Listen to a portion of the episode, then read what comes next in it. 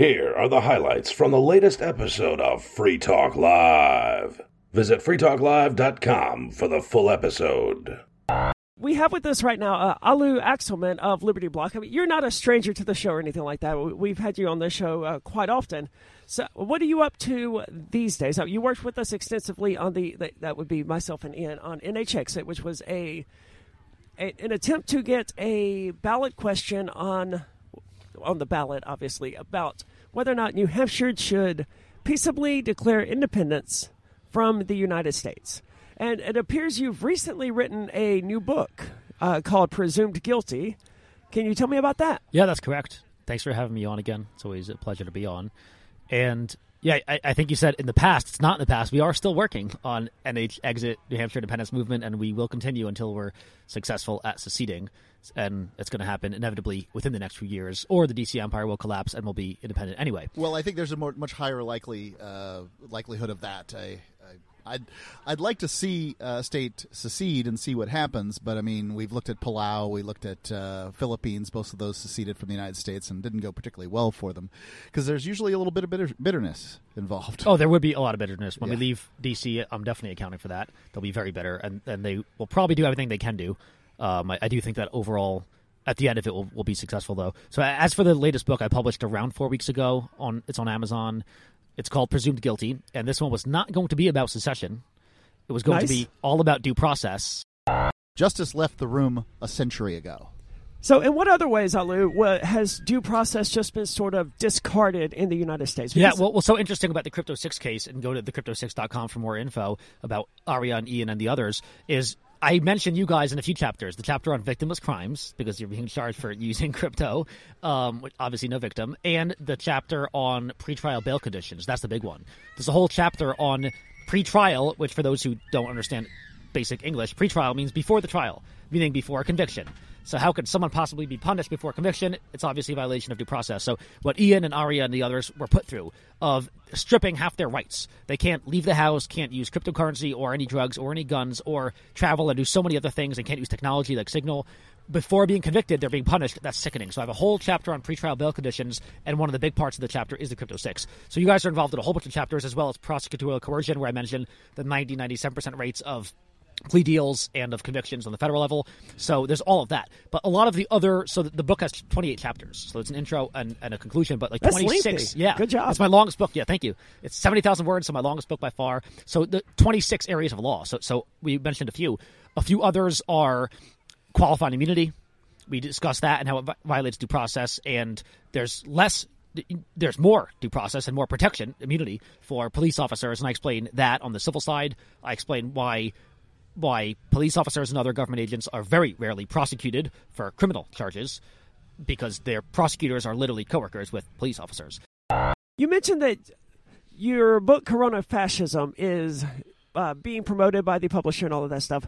Tell me about the book because being a libertarian, I see all of the mechanisms that the state came up with for quote fighting the coronavirus is easily usable for the oppression of the masses. But I imagine most people don't see that. Is that what your book is about? Trying to explain to these people how, hey, look, this this tracking system that the government has got, this contact tracing, that's what they called it, yep. system that they come up with, it can very easily be a way for them to find all of the people who have this political ideology and who share that ideology and all of their friends because they do this in China. The Chinese government does this mm-hmm. to people. If you speak out, they kill everyone you've had contact with. right. Maybe not kill them, but, but they, but, they disappear. Like so, what makes perfectly good sense is is that there would be, um, hey, ladies and gentlemen, there could be another pandemic coming, and it's just around the corner. They're already saying that, right?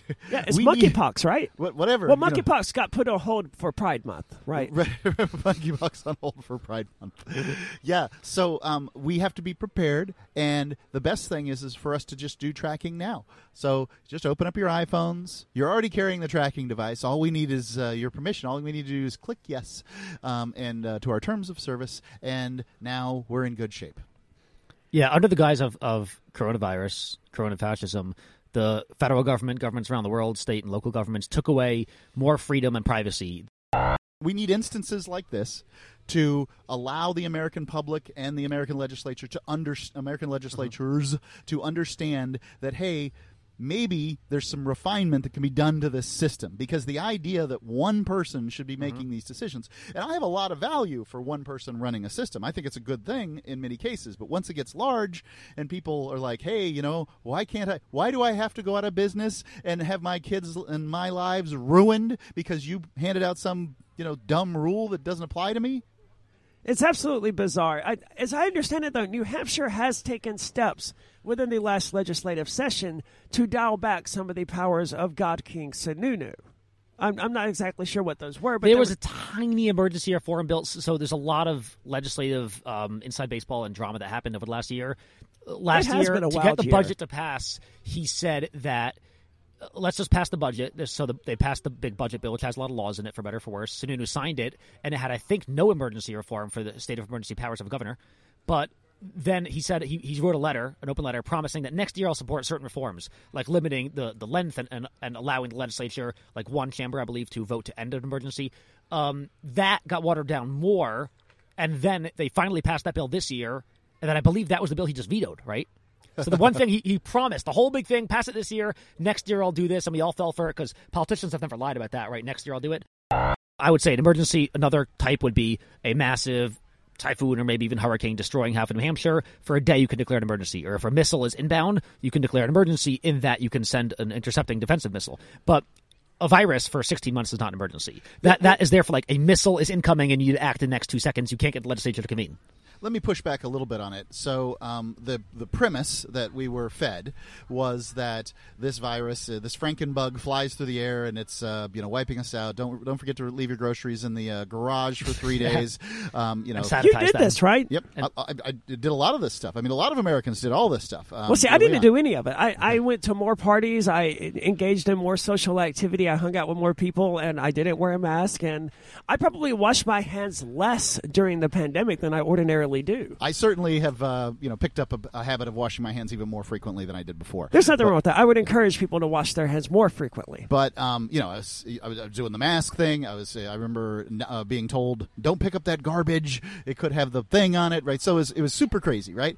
And the um, legislators certainly didn't want to get together in the legislative uh, buildings in order to the pass the laws. Um, so No, didn't, in New Hampshire, didn't they use like a baseball field or something like that to host a legislative session? Yeah, they were in some sports complexes and some other big places outside of Concord, which for various reasons is illegal. I talk about it a lot in the book about the tests and how the tests overinflated the numbers of uh, cases and deaths and hospitalizations. I agree with that. and ventilator- Yeah. So, so, so the, the, th- the big ways they, I think there are three big ways they inflated the deaths by as much as you know, hundredfold or thousandfold, maybe, or maybe a millionfold. Is first they used the PCR test that cycled, meaning uh, amplified, like doubled the the sample just like 40, 45 cycles where it doubles it every time instead of like 20, 25, which is recommended by PCR, manufacturer, inventor. Everyone recommends that. So right away, that might have gotten you to like 99% false positives, maybe. I don't know. Way false positives. And we also learned that these PCR tests can't tell the difference between the flu and COVID 19. Yep. Yeah, yeah. People I learned I- that I haven't two years ago. Confirmed yet? I don't. I don't think, but but just the fact that it inflates so much is a tremendous issue. Um, and that they, they admitted a few years later. But I have to look into the, the flu issue because that it's very it's very complicated. And again, I'm I'm not an immunologist, but another big thing that actually caused more inflation of the numbers, I believe, is using symptoms. So sometimes Hmm. in medicine, we'll use we'll use symptoms where if there's a very specific symptom that's that's called pathognomonic for a certain disease, we we can get say pretty much with 100 percent certainty if you have that symptom, it could be that disease. It's Like the loss rare. of taste and smell. Yeah, yeah, that's not 100% pathognomonic. It's pretty pretty specific to COVID, but other things could cause that, obviously. Well, I don't know. I, I experienced that, and it was such a complete. I mean, it wasn't It's so like weird. Yeah, yeah, it's weird. You you sort of lose your sense of taste and smell when you have a cold, it, but it just sort of gets weaker and it gets weird. You started a trail mix company called Truth Smacks, Yes. and one of the things I really like about it is lately I've been paying attention to the, to what I actually put into my body. You know, through most of my life, I just did what most Americans do. Just uh, Yeah. had some McDonald's here and some Domino's there, whatever. Didn't really pay any attention to it. But recently, I've been paying attention, and I, I really prefer things that are organic and not not overly modified. And yeah. Your ingredients for your trail mix, uh, they meet that criteria. So you're the owner and cr- founder of Truth Smacks. Yes. Tell- what inspired you to pursue this project? Uh, well, when I was teaching in South Korea, I um, I used to make my trail mix for my friends, and they all raved about it. And then when I left my job in South Korea after 20 years, I I wasn't sure what to do, and and I always had these quotes at the end of my emails as kind of my signature line, and I often got compliments back from random people saying I love your quotes, and so it, I just uh, decided to marry the two together um, and Okay. make my own trail mix with quotes on the back. Just out of curiosity, I've spent a very little time in Korea. Is trail mix a thing there? Um, No. So I mean, you have to if you want trail mix, if you want to go hiking, um, or or just have trail mix generally, and You have to make it yourself. you have to make it yourself. Yeah. That's why. That makes a lot of sense to me. Well, I don't know what the actual cost is of having a commercial kitchen, but it's not one that you should have to burden to Yeah. do something as simple as. Not, not, I don't want to make it, I don't want to make it sound simple because I imagine there's a, actually quite a bit of work that goes into it. and It's probably Yeah. not as simple No, as one it's would a- like to think, but it's it's not like you're you're whipping up you know Souffles. it. Yeah, Or, yeah. exactly. It's Yeah. uh, it's it's trial and error, I would imagine, as far as ingredients go, right? I mean, you're just putting together, deciding how much chocolate, how many Mm-hmm. raisins. Uh, you know, you don't want too many, you don't want not enough. That's true. I will admit I'm not scientific about how Okay. much I. Really? so yeah, I'm you might get you a don't have- bag that has a lot of chocolate. You might get a bag that. See, I prefer that. I'm right? sorry. I had a lot of chocolate in mine. It was great. I prefer that because Good. that makes it feel less like I buy. Look, if I buy trail mix from you know insert company whatever Yeah, from sure. Kroger or whatever, I know that they have this giant mm-hmm. apparatus that Yeah, puts sure. in everything in exactly the same quantities and it separates it into exactly the same amounts. It's like there's no creativity, there's no inspiration there, there's no chance that I'm going to find anything that's well. This is a particularly good bag of trail mix. I'm really glad I bought it. Right. It- it- Starburst, I think, does something similar, right? I prefer the pink Starburst. Who doesn't? But I hate the lemon ones. Sometimes you get a bag of Starburst, and I it's like the orange ones. It's like half lemon, and it's disgusting. the reason the Libertarian Party and its people they, they fight so viciously over these scraps that they get, th- this three percent, uh, not even three percent, this one two percent of the vote that they get, they fight so viciously over it, just like starving wolves fight viciously over you know a tiny scrap of food. This dog here, my dog, she's not going to fight anyone over her food because she's well fed. Because there's more coming. Yes, but for the Libertarian Party and for you know the Free State Project, they, they began to feel a success, and th- then they felt like something was threatening to detract from that success, and it filled them with with rage and anger, and they were like, "No, we're we're banning one of the people who has been behind the Free State migration for the last 15 years." This, of course, being Ian Freeman. Yep, our longtime co-host. Yeah, because he was he as I understand it, he refused to say that he was molested or something along those lines. He he engaged in some sort of sexual activity with an older person when he was younger. Yep. And he said, "Uh, "No, I consented to this." And the Porcupine Freedom Festival, or some people on the Free State Project board, got really upset because he wouldn't say that he was groomed or molested or violated or raped or whatever terminology they wanted to use. And he was like, "No, I consented to it." So they banned him for a year. It's actually surprising to me to look around now. When you come to Rogers Campground, if you're actually entering the campground, they give you an orange sticker to put on your vehicle Yep. and it's it lists your departure date for whatever reason. I, I don't know why they do it that way, but whatever. It it allows us to go through and look and see how many people are expecting to stay for PorcFest and how many are leaving at the end of the Porcupine Freedom Festival. Like I mentioned, the the Wormtown trailer here next to us, who I was worried wasn't going to be here, they're staying all the way through PorcFest. So I'm Oh, good. I'm excited about that, and there, there's a surprising number, more than I would have expected, of people who are staying through PorcFest. And you can't make it to the Porcupine Freedom Festival if you don't already have a ticket.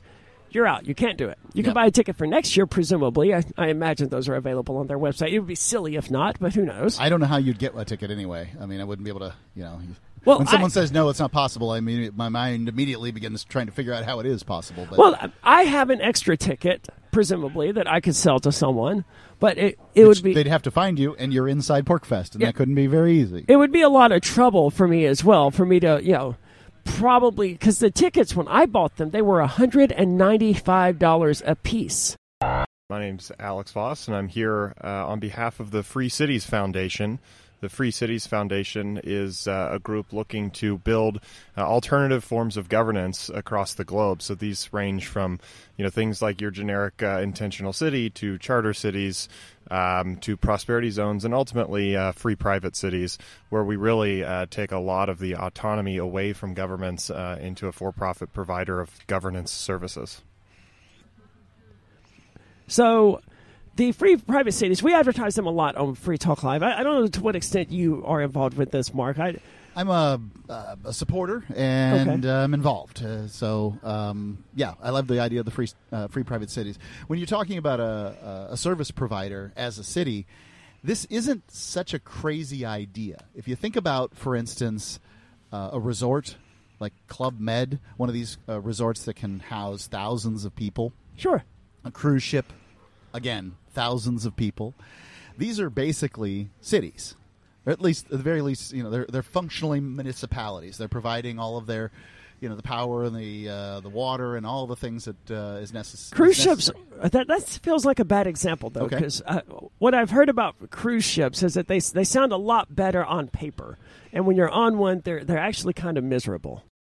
here on Free Talk Live, we've talked for a very long time. We've said things like, you know, most of the world operates, most people think in a libertarian fashion. You break something, you, you make good for it. You Right. know, you you know, the, the whole world's libertarian, and then the lawyers get involved.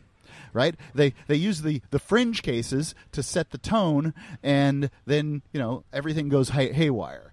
And I think that this is this is really the the opportunity is is that free private cities the idea is is that you can have whatever you think that works now if socialism works then why not why don't all the socialists move to one place and you know run a socialist city that I would love to see that. equality and, and stuff well, it wouldn't work, and they know it wouldn't work. And, Indeed. and I think that's why they won't do it. They know that they're not going to attract, you know, engineers and biochemists and all of these other ultra specialized careers to their socialist commune. Well, then, um, then the alternative is is that uh, libertarians can set up a libertarian place and try to attract, um, you know, people who want to live under those terms. And if that's the case, if we are able to negotiate with uh, some country to create something like this, then we're all the better for it. I don't know if you guys are involved with the seasteading or anything like that. Like the sea, I know there's the Seasteading Institute. I don't know to what extent the Free Cities Foundation actually is involved in it. But one of the most intriguing ones that I've seen were these sort of hexagon-shaped seasteading facilities that would like link up with like uh, like-minded people, and you sort of form a, a, city that way. And if you decided you didn't want to be part of that city anymore, you just unhook your hexagon from the beacomb and you go find a different one that sort of thing seems ideal to me because the ocean it th- there's no scrap of land on this earth that isn't claimed by a state Yeah. but they haven't claimed every drop of water Not every drop of water, no, but um, when it comes to oceans, there's there's well, for one, it's a highly corrosive environment, right? I mean, Oh, sure. and uh, it's not as bad as outer space, but it's got some problems. Also, I'm of the opinion that uh, seasteading is probably uh, you know it's a great sort of fictional idea. yeah I, yeah I tend to agree I don't think we're going to see an actual seasteading city at any point in the it's, it's too much work for too little a reward I think Yeah, I don't know how big a city is, and I don't know um, what would uh, necessarily uh, have to occur to make it happen. But I am uh, somewhat uh, skeptical about um the idea, and um, you know, I mean, I, I, hope the best for them. if you have one of these things set up, it doesn't necessarily have to be a liberty city. If you want to set up a, a tyranny city, a Nazi city, if you want, and, and you could, you know, draw people Define into that idea. first, I think, is what you're going to need to do, which Well, is difficult. We, we, everyone here knows what I mean. sh- show an extreme, yeah, extreme example. Everyone here knows what I mean, right? right. And if you want to have a city that's dedicated to, uh, you know, racist authoritarianism, then you could have that. I, I wouldn't go to it, and I suspect no one here at the Porcupine It doesn't Freedom sound like Festival much fun would go for to a it. uh, visit to me either. But I mean, you do have people like Scott the Bigot, who is a regular caller. Somebody's going to want to visit. Who he wouldn't want to visit; he would want to live there. So the the idea of free private cities, as I understand it, at this point, it's just an idea. Like, uh, uh, Alex, would you say there's a free private city? No, I'd, I'd say that there are uh, a number of attempts that approximate it, but no uh, no free private cities in the world today. and we're keeping an eye on some places, including New Hampshire, um, as places that uh, may be good ideas. But New Hampshire's a you know a really a different concept. The hope I think with free private cities is that you go to some government jurisdiction and say, "Hey, we'd like to try our thing." And we'd like as little intervention from you as possible, and we'll send you money. And that's the idea. Yeah, I think that's exactly right. And as Aria said earlier, you know, I don't think it's necessarily competitive to uh, the Free State Project. It's not competitive to the Libertarian Party. How do you take putting money in meters for people so they don't get parking tickets? How do you take that and behave in such a way that the press you get about it becomes negative? Well- you have to fail in a monumental way. It's because statists are incredibly good at using the cathedral in repainting things. I mean, people in Keene really did appreciate the uh, the Robin Hooders putting. No, they don't. No, they didn't. Talk That- to the people in Keene. Well, that's later. Like they their their opinion changed. okay, fair You point. know, over time. I mean, at first it's like, "Hey, wow, I didn't get a ticket. That's really awesome." You know, and now it's like, "But they bothered Mary or whatever the the meter maid's name was." well, because that part was avoidable. some lunatic comes back from Iraq um, as a uh, you know a, a veteran and says this was worse than Iraq. Working as a meter maid in Keene, New Hampshire. Are you telling me that I should listen to that as though that's sanity no, coming I'm, out of somebody's no, mouth? I'm absolutely not.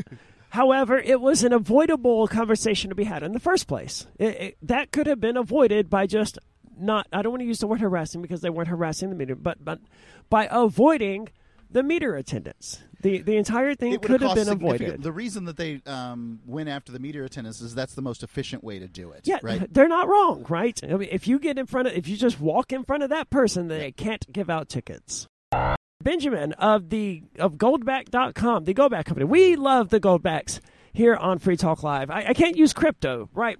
But I can use Goldbacks, and I love it. Uh, it it's such an.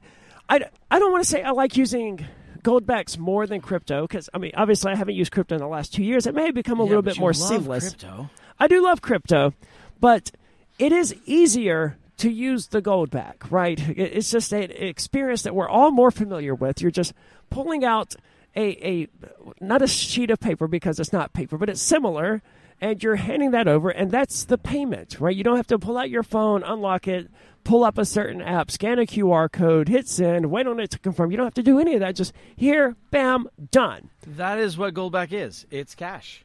It is just um, gold that is a very thin coin, basically, and you use it like cash because it is cash. It's real cash money uh, made out of pure 24 karat gold. And so, you know, like you're you saying, don't call it a bill? Uh, we don't call it a bill. A bill actually is, uh, you know, a piece of paper that tells you you have to pay money. Yeah, a Uh, bill is a debt, right? a right? bill is a debt, and this is not a debt instrument. This is an asset, an actual Okay. asset made out of gold uh, that you're trading real value for value when you use the Bitcoin to uh, make a purchase. And so, um, you know, crypto. I love crypto because it can do so many things that mo- money couldn't before. Sure. But goldbacks, goldbacks are the best kind of cash money there is. Absolutely. Uh, I prefer crypto. Crypto is useful. They coexist very well, I think. They each solve different problems. Crypto, easily usable online. If you want to buy something from Amazon or whatever, Amazon doesn't yet take cryptocurrency. They will at some point. There are websites that will. Overstock takes Bitcoin, for example. If you want to buy something online or send money online, Bitcoin, cryptocurrency, that's the way to do it. But if you want to pay for something in person, goldbacks are so much more convenient. So last year, was the first year that Goldbacks were officially at the Porcupine Fair Festival. They were here the previous year. Um, Ian actually came here with the Utah Goldbacks two years ago, uh, if I have my timeline correct. Yeah, a little more than two years ago, we launched the Utah Goldback in the state of Utah, but New Hampshire Goldbacks have only been here in the Free State for about a year. I was the first person to price anything in Goldbacks here, and it, it was a glass of wine for one Goldback or or two dollars. I don't remember the I don't remember the pricing at this point. It was cheaper to use Goldback if I remember correctly. So whatever that came out to be. And the sign actually said, you know, blood of Christ, one Goldback or whatever. Oh no! Because well, it was red wine, right? So it was really funny. And uh, that's the kind of trolly thing that I like to do. And you know, it it went well. I made plenty of gold that year. And then the next year there were even more. That was the year I think that Ian was up here with the Utah Goldbacks. And the next year you guys were here. And this year there's we accept Goldback stickers on everything. Like I was just walking around last night looking and. Oh, look, I think there's probably more Goldback stickers around here than there are crypto stickers. And if you've been following the Porcupine Freedom Festival for any length of time, that's an amazing statement. I can't remember what year it was, but it was um, a, a year, and I think it was uh, 2012. Um, the PorcFest of that year, the Porcupine Freedom Festival of that year, was called the first Bitcoin event and uh, Sounds believe about it was right. At Six dollars at the time, and that um, you know people were. I remember Doug's Smoothies and a variety of uh, places were you know accepting crypto. Sure, well you can. They'll take your crypto. Hopefully they kept it because they're pretty wealthy right now. So we're talking with Ben here about the goldbacks, and we were talking about the language on them because I remember when the New Hampshire one first released, because of the state laws or whatever, the the Utahs said voluntary, comma local currency. So it's a local currency to to Utah that is you know voluntary as a currency should be, but the New Hampshire ones, in contrast, said voluntary negotiable instruments because there's something about the word currency in New Hampshire law. I don't know the specifics of it because I'm not an attorney. They have, uh, you know, chicken quesadillas over here for I think they were ten dollars. Most people would say three for ten dollars would be the price of Goldbacks, but they, they seem to be new to the Goldback thing, so I gave them four. It would be crazy for me to give them four Goldbacks and to expect back two USD in in change for this. Wait, no, you either give me my change back in gold or I don't get change, and in this case, I I just don't get change. That's the nature of the beast at this point. I didn't pay you 12 USD to get back $2 in USD. I gave you 4 Goldback. It's my fault for using this currency, but th- that this is the activist approach, right? I'm the one Sure. who chose to use this as a currency, so I'm willing to use it as a loss to encourage people to adopt it. Now, not everybody does that, though. We do actually have a currency calculator that will tell you down to the penny exactly how much change in fiat you can use. Uh, if you want to do uh something smaller than one Goldback, you can get change in fiat, and it does all the math for you. You just heard highlights from the latest episode of Free Talk Live. You can download full episodes, subscribe to our podcast, listen live, and more, all for free at freetalklive.com.